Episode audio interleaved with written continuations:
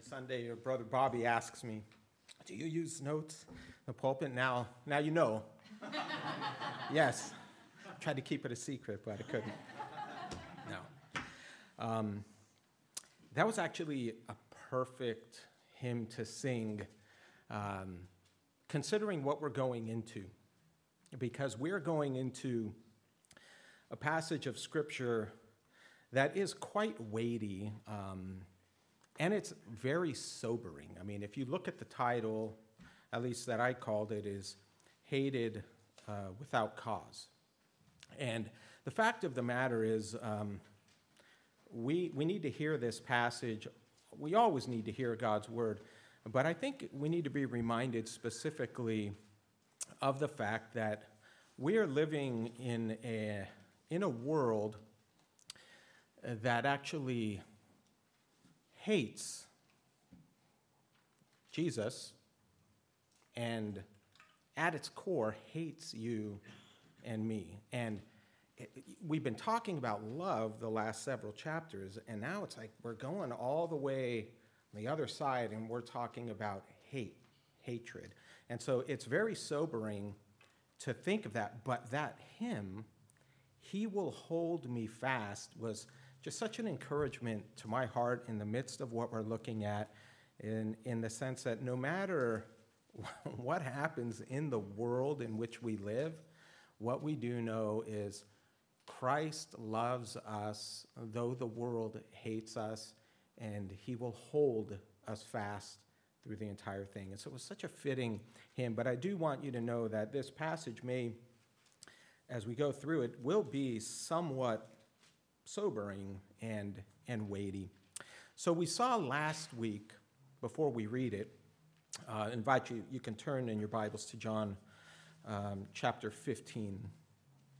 But last week we saw how Jesus prepared his disciples for the mission of bringing the gospel to the world. He, he talked to them about bringing, uh, uh, preparing for that mission with the armor of Christ's love for one another, uh, the encouragement of realizing that Jesus, uh, that we are friends of, of Jesus, and the power of prayer in his name.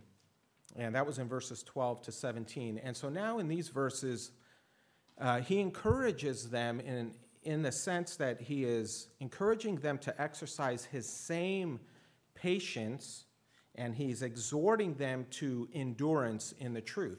And so, just as, as Jesus said, Look at my example of love, and this is how you are to love one another. So, here in this passage, Jesus says, This is your expectation in the world, and as they hated me in the world, so they will hate you.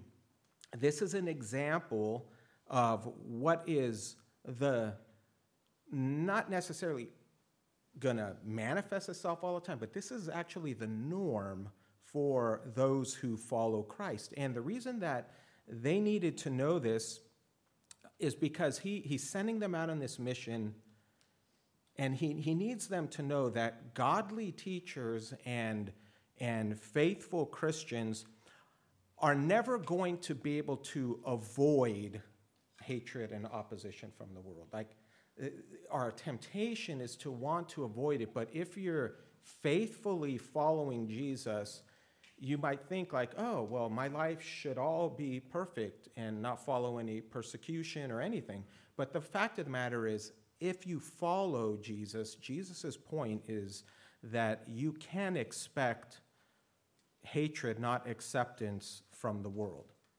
If you think that you, the world is going to be on your side as a follower of Jesus or accept you as a follower of Jesus, um, Jesus says we are sadly mistaken. And so, really, what this comes down to is what Jesus has talked about in, his, in the other Gospels during his ministry. And at the heart, it, it's a reminder that uh, following Jesus comes with a cost.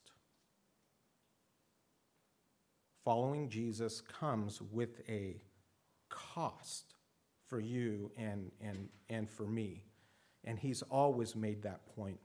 And so we're going to see here in this passage uh, he's going to present that axiom of hatred uh, for Jesus in verses 18 to 19. Then he's going to show us his example um, in verses 20 to 25. And then he's going to give them these words of preparation in chapter 15, verse 26 um, through chapter 16, verse 4a. So if you're taking notes and you want it, it's just axiom, example, preparation. Okay? So let's hear God's word now in uh, John 15, verse 18.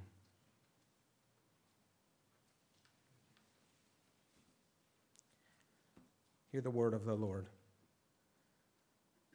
If the world hates you, know that it has hated me before it hated you. If you were of the world, the world would love you as its own. But because you are not of the world, but I have chose you out of the world, therefore the world hates you. Remember the word that I said to you a servant is not greater than his master. If they persecuted me, they will also persecute you. If they kept my word, they will also keep yours. But all these things they will do to you on account of my name, because they do not know him who sent me. If I had not come and spoken to them, they would not have been guilty of sin, but now they have no excuse for their sin. Whoever hates me hates my Father also. If I had not done among them the works that no one else did, they would not be guilty of sin. But now they have seen and hated both me and my Father. But the word that is written in their law must be fulfilled. They hated me without cause. But when the Helper comes, whom I will send to you from the Father, the Spirit of truth who proceeds from the Father, he will bear witness about me, and you also will bear witness because you have been with me from the beginning. I have said all these things to you to keep you from falling away. They will put you out of the synagogues. Indeed, the hour is coming when whoever kills you will think he is offering service to God. And they will do these things because they have not known the Father nor me. But I have said these things to you that when their hour comes, you may remember that I told them to you. This concludes the reading of God's word. Let's pray. Father, we thank you so much for your word. Uh, Lord Jesus, we thank you for the word of exhortation and encouragement here that you have left for us, the reminder for us that we are living in a world in which we are not welcome, a world that despises us, and a world that at the end ultimately rejects and hates you. And, and you have reminded us that we ought not to be surprised by that.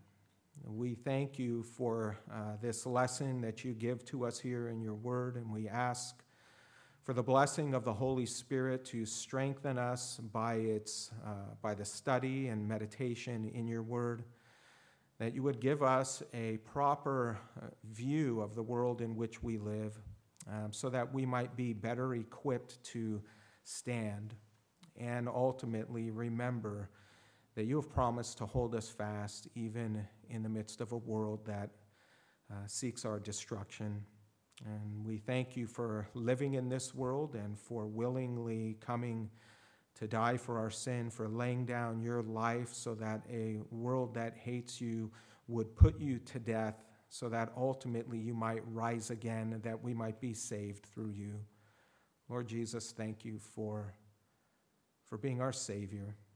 And help us now to think rightly and soberly about our place in this world. We ask for your grace and blessing on this study in Jesus' name. Amen. So I was, I was thinking about this passage and, uh, and kind of reflecting on the fact that we do live in a, in a day and age, and you can see it, where I think the results of compromising with the world in order to avoid confrontation has led a lot of churches to, you might say, be uh, lukewarm and compromising God's word. And, and um, many of the rebukes and admonishments that are given to the churches, if you read the book of Revelation in chapter 2 and 3, Jesus rebukes churches. And, and when you look at the rebukes of churches in Revelation, uh, they're often rebuked for giving into the world when it comes to their love for Christ and for one another, when it comes to their morality. He rebukes them for sexual immorality.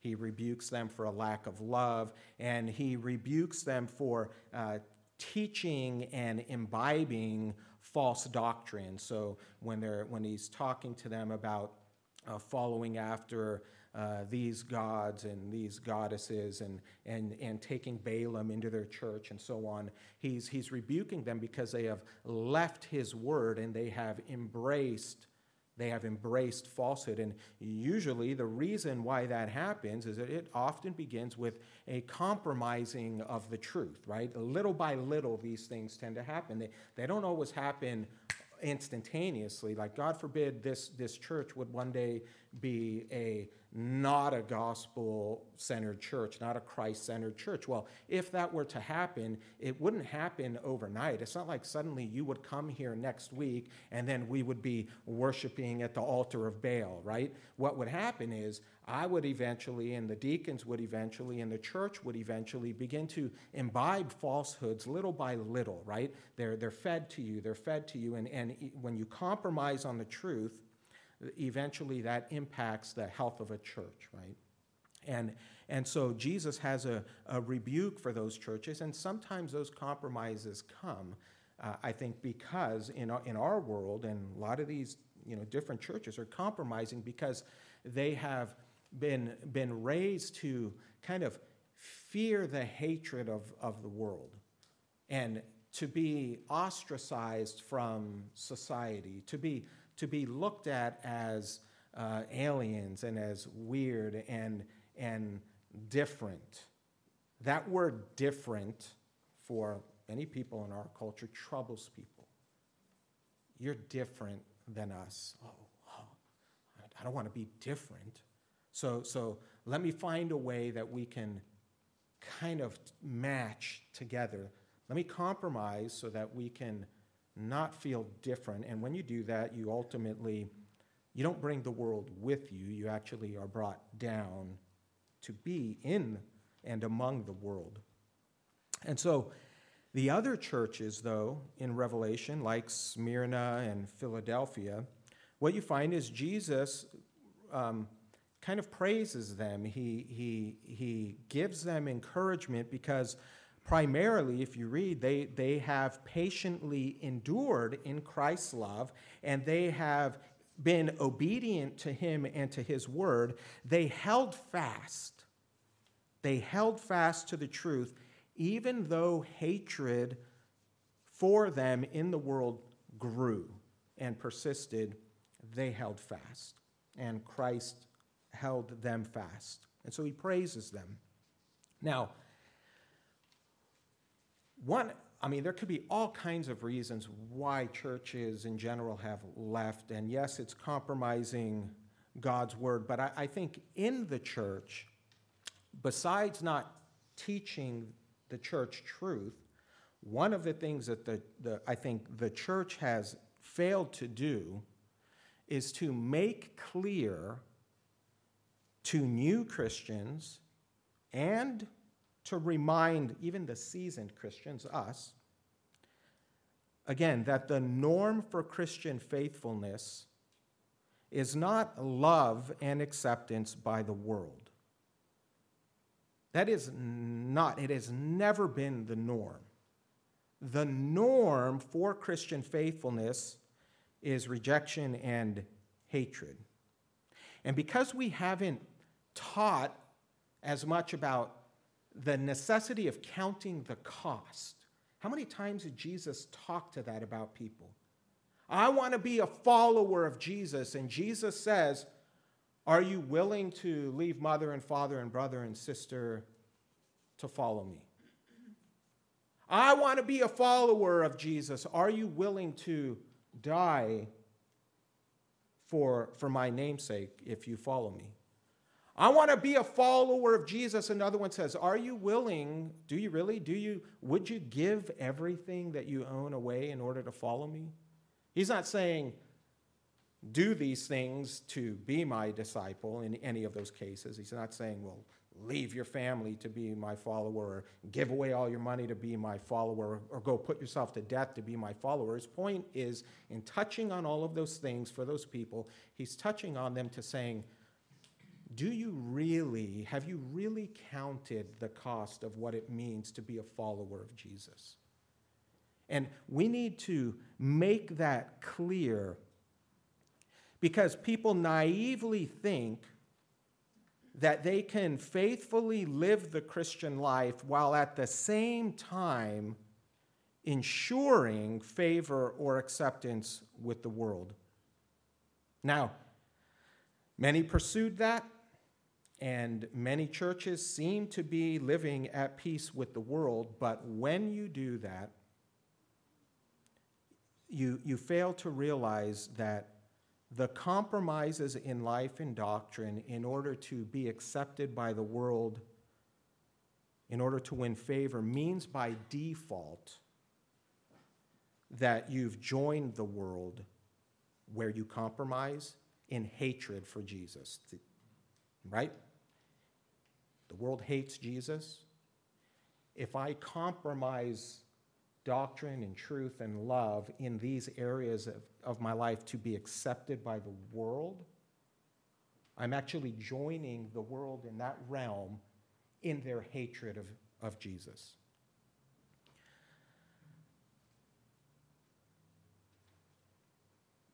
Compromising the truth for the sake of peace with the world means you, you are building on a different foundation. So the foundations are different. The foundation of the church, the Christian life, is built on Christ, his love, and faithful obedience to his word. That's the foundation that the Christian life is built on. The foundation of the world is exactly the opposite. The foundation the world builds on is rejection of Christ, hatred for Christ, and rebellion against his word. This is the exact opposite. So you can't build a Christian life, you, you cannot stand on shifting sand. You can't build two houses, one on Jesus and one in the world because they're two different foundations. And so, if you faithfully follow Jesus, you can expect that the world will hate you. And if you have a different expectation, you've got to get it right. Israel needed to learn this. Do you remember Israel? They learned this lesson on multiple occasions. When they came out of Egypt, you see this in Numbers 13 to 14. When they were delivered out of Egypt by Moses, by the power of God and his word, he's leading them into the promised land, right? And as they come to go into the promised land, God says, send them, tell them to send some spies to look at the land. And so Moses sends these spies to go and to look at the land. And when they came back from looking at the land, they saw that the land was filled with milk and honey. It was a good land. It was profitable. It was, it was something to behold. However, at the same time, they found that the Anakim were there.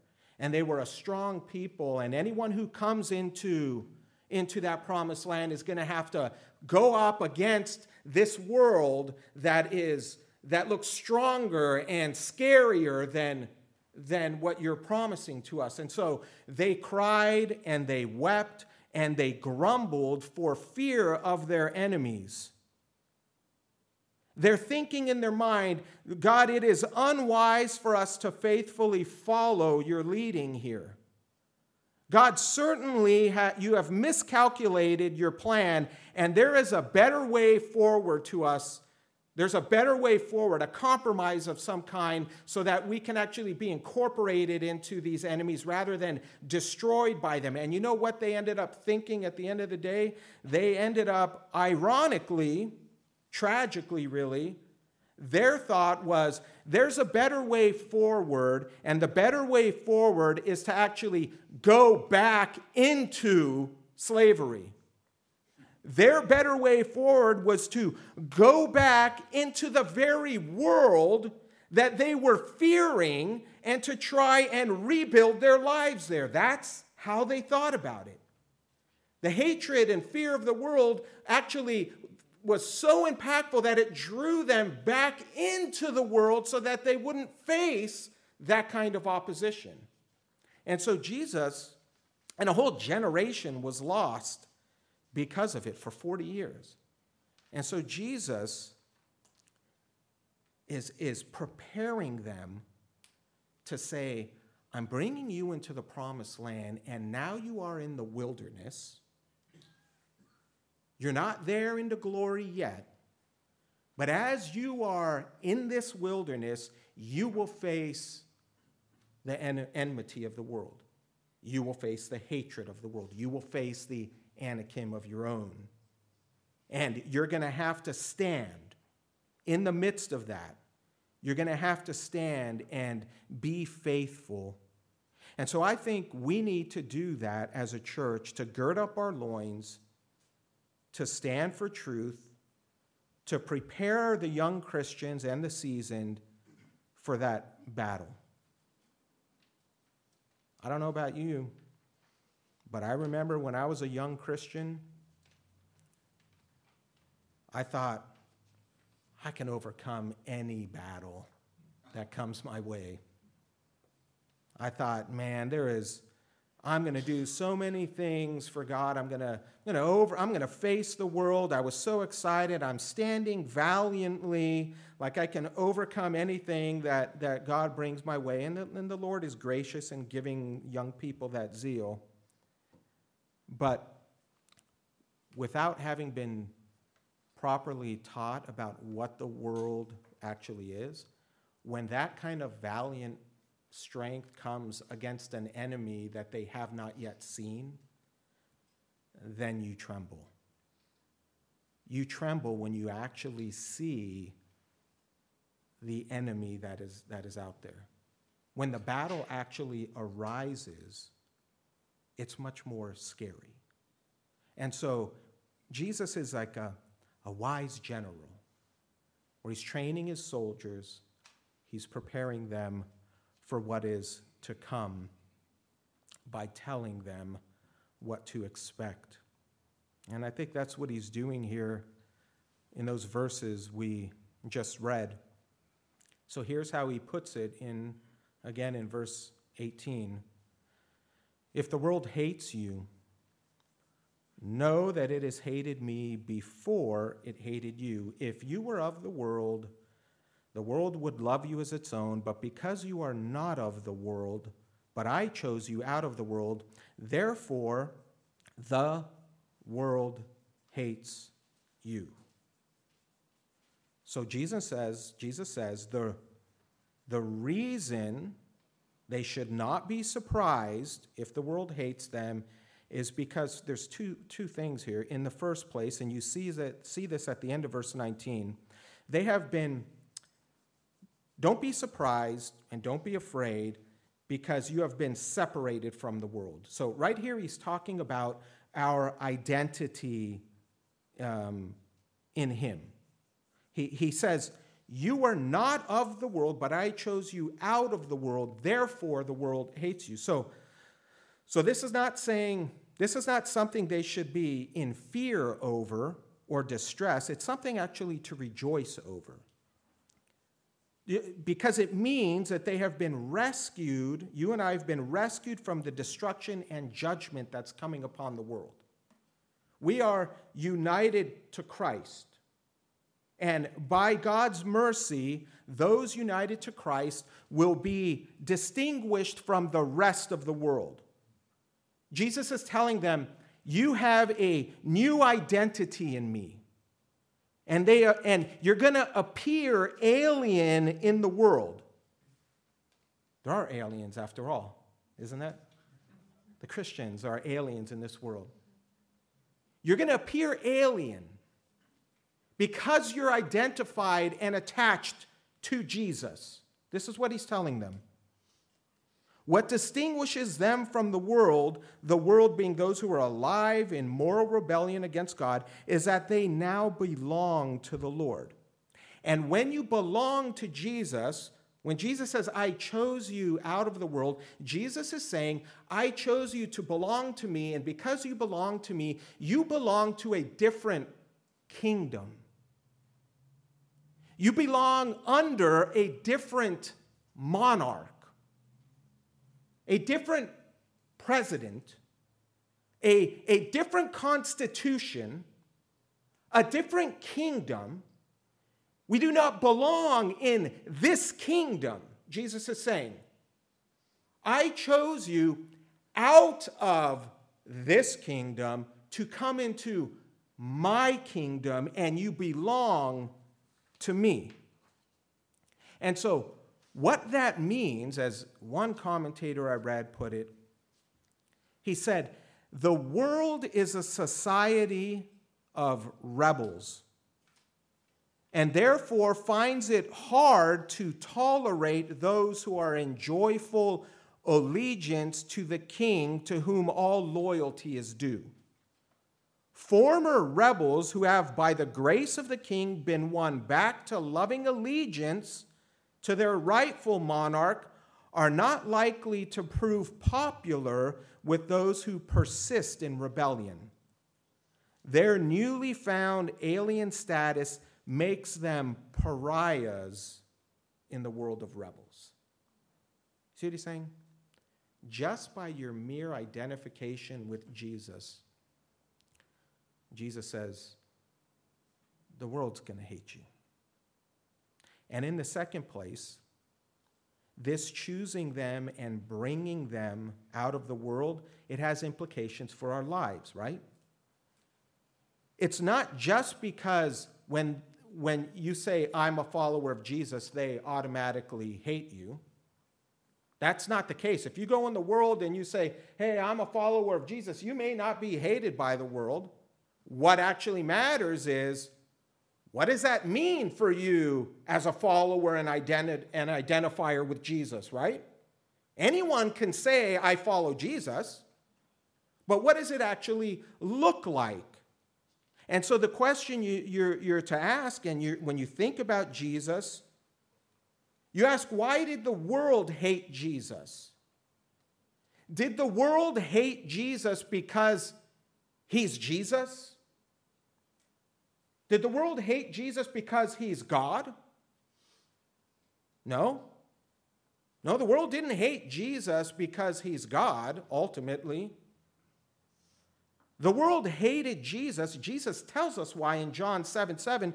The world hated Jesus because Jesus testified to the world that its works are evil. In other words, his life, as contrasted with the life of the world, stood out as light in darkness. And when the world of darkness saw the light of Jesus and the holiness of Jesus in the world, the darkness hated him. And the reason the darkness hated him is because his life shined a light on the evil of the world and reminded them that they are guilty of their sin and they are under God's judgment.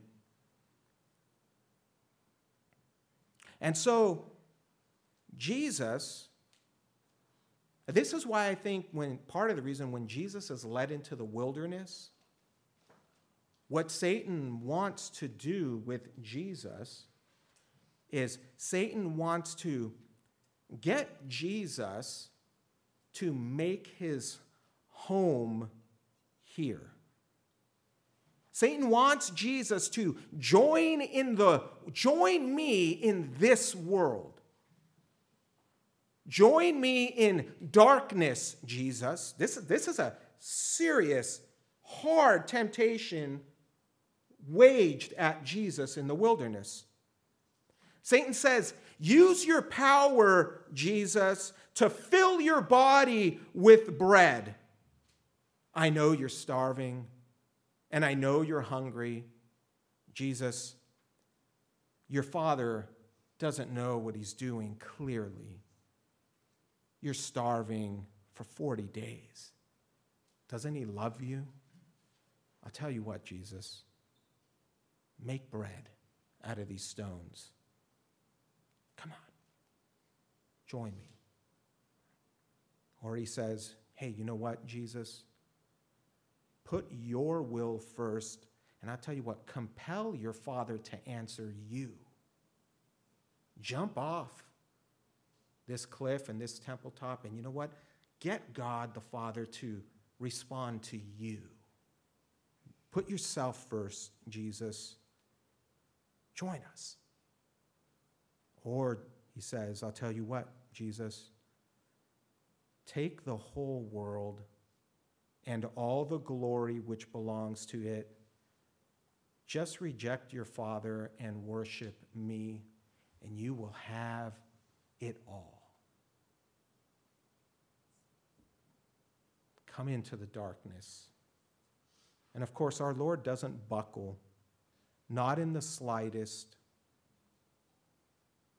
not in the slightest as we would have. But he remained faithful in all things. He never joined the world in their rebellion. He remained holy in every way. He was without sin, without wrinkle, without fault. He was spotless from sin in every way, and the world hated him for it because it reminded them of the darkness that they were in.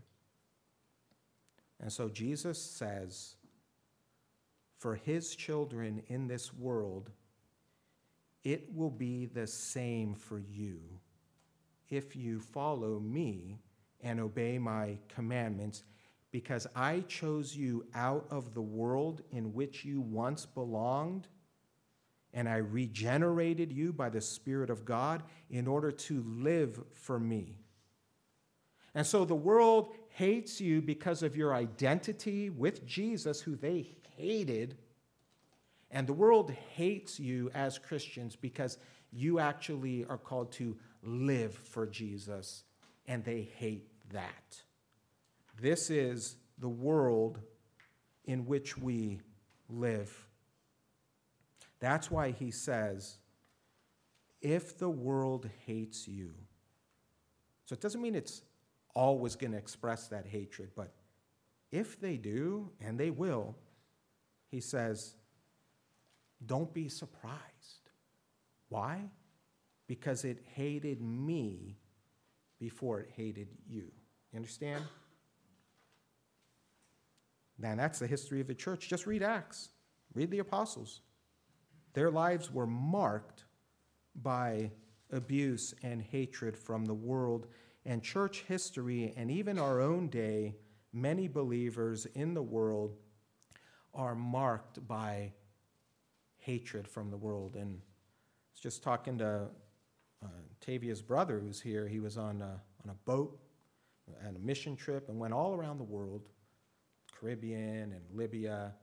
And there was a hatred there. He just shared with me in Libya where the, with the Muslim background, when they would go to bring medical care there and sell Bibles or give Bibles, that that they would have spies. The world would put spies in there to make sure that they're not mentioning the name of Jesus, that they're not giving Bibles, that, right? That this is, a, this is the world. They really don't want Jesus in the world, but that's the world that we live in. And so this is why Paul tells young Timothy in 2 Timothy 3 10 to 12, he says, you, however, have followed my teaching, my conduct, my claim, my aim in life, my faith, my patience, my love, my steadfastness, my persecutions and sufferings that happened to me at Antioch and Iconium and Lystra, which persecutions I endured. Yet from them all the Lord rescued me. Indeed, indeed, Apostle Paul says, all who desire to live a godly life in Christ Jesus will be, what's the word? Persecuted.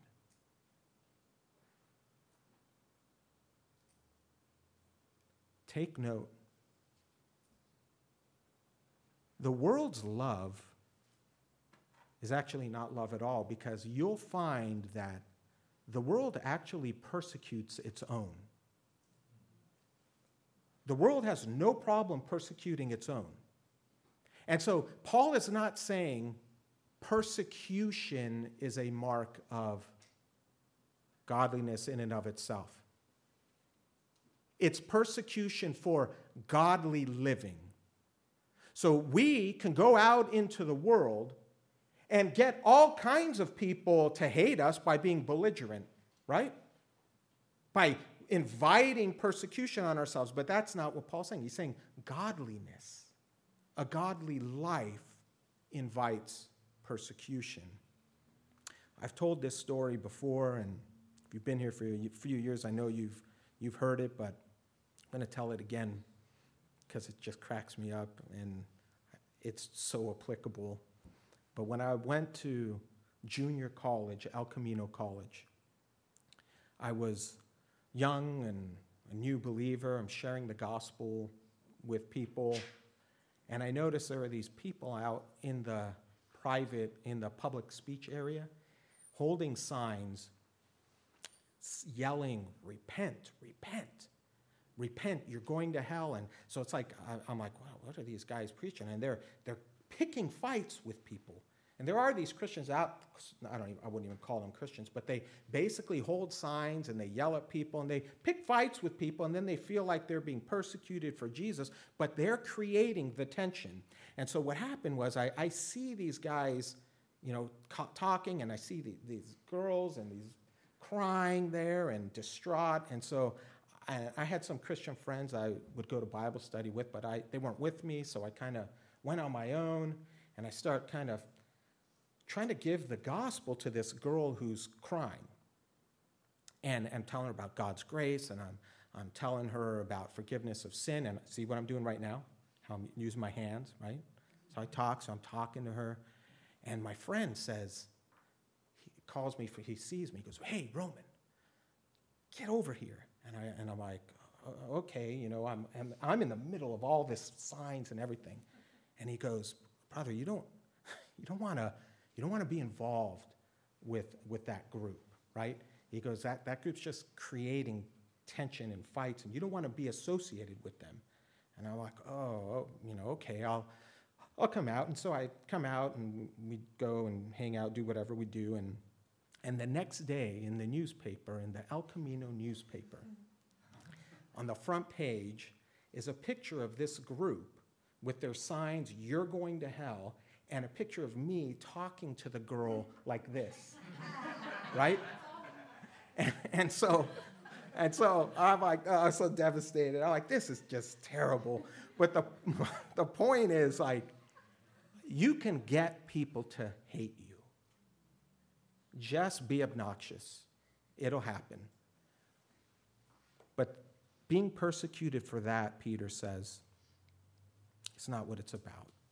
It's being persecuted for identifying with Christ and living a godly life will bring persecution. And so that's what that's the the axiom, okay? But so now Jesus moves into his example. And that's in verses 20 to 25. And he begins by calling them to remember his word to them. He, he, he says in verse 20, and this kind of is like what he told them about humility and washing the disciples' feet, right? If I, your master, wash your feet, you ought to wash one another's feet, humility.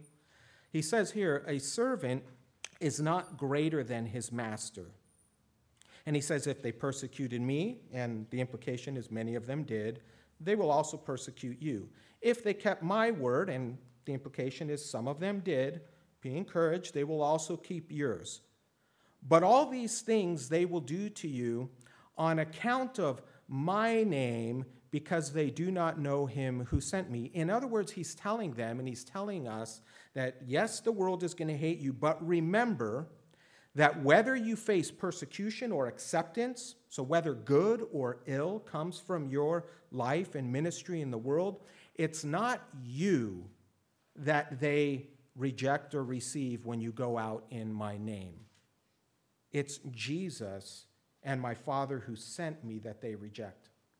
That is so important if for those that compromise the truth in order to win favor and acceptance from the world, you have to understand that there should be no compromise because you shouldn't even feel bad if the world hates you and rejects you.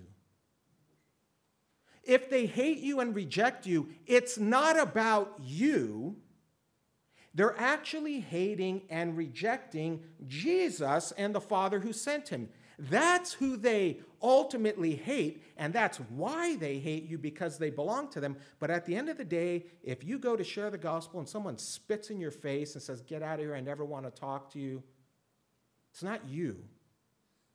It's Jesus that they, that they hate. And so we ought to remember that they do these things on account of Jesus' name. If we're persecuted, let it be for Jesus' namesake.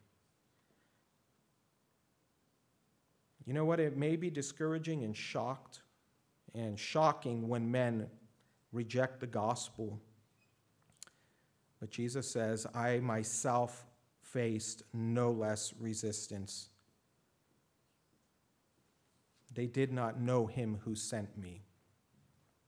And so the implication of that is that if they'd truly known God, they would have recognized the revelation of God in Jesus Christ. They, if they had known God, they would have seen Jesus, they would have turned to him.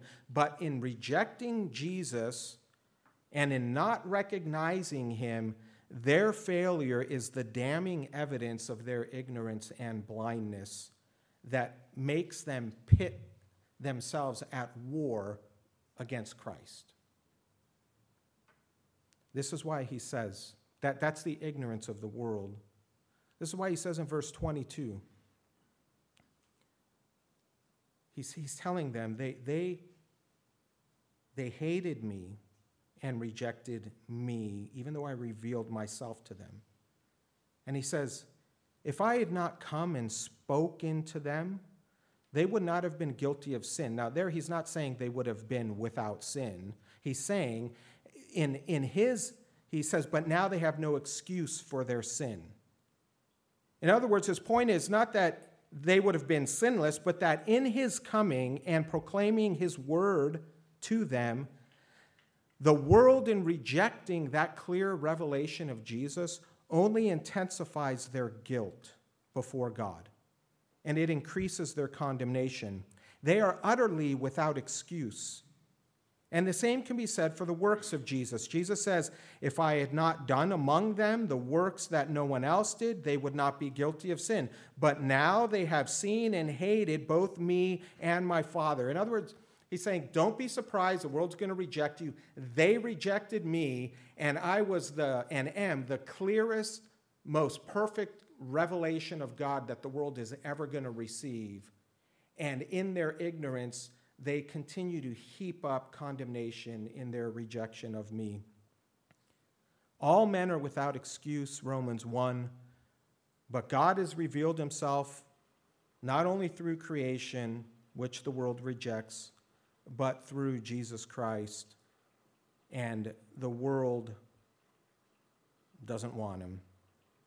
And so, what more could Jesus do for the world? Nothing. Nothing. He, he did all that he can for the world. In fact, he says in verse 25, But the word that is written in their law must be fulfilled. They hated me without cause. And so, the final point here the axiom, the example of our Lord, their rejection of him and now the preparation for them in verse 26 to f- verse 4. So to begin with, there he says, But when the Helper comes, whom I will send to you from the Father, the Spirit of truth, who proceeds from the Father. He will bear witness about me, and you also will bear witness because you have been with me from the beginning. Beloved, you're in a world that is going to hate you, but Jesus says, Do not fear, because the Holy Spirit, who I am sending, is coming in my name. He is going to be with you to bear witness with me alongside you as you bear witness for me.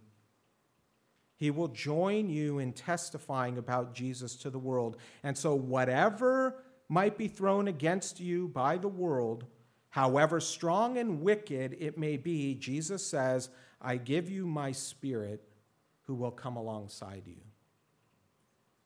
Beloved, if, if the Gestapo comes through our doors and wants to take you away to prison,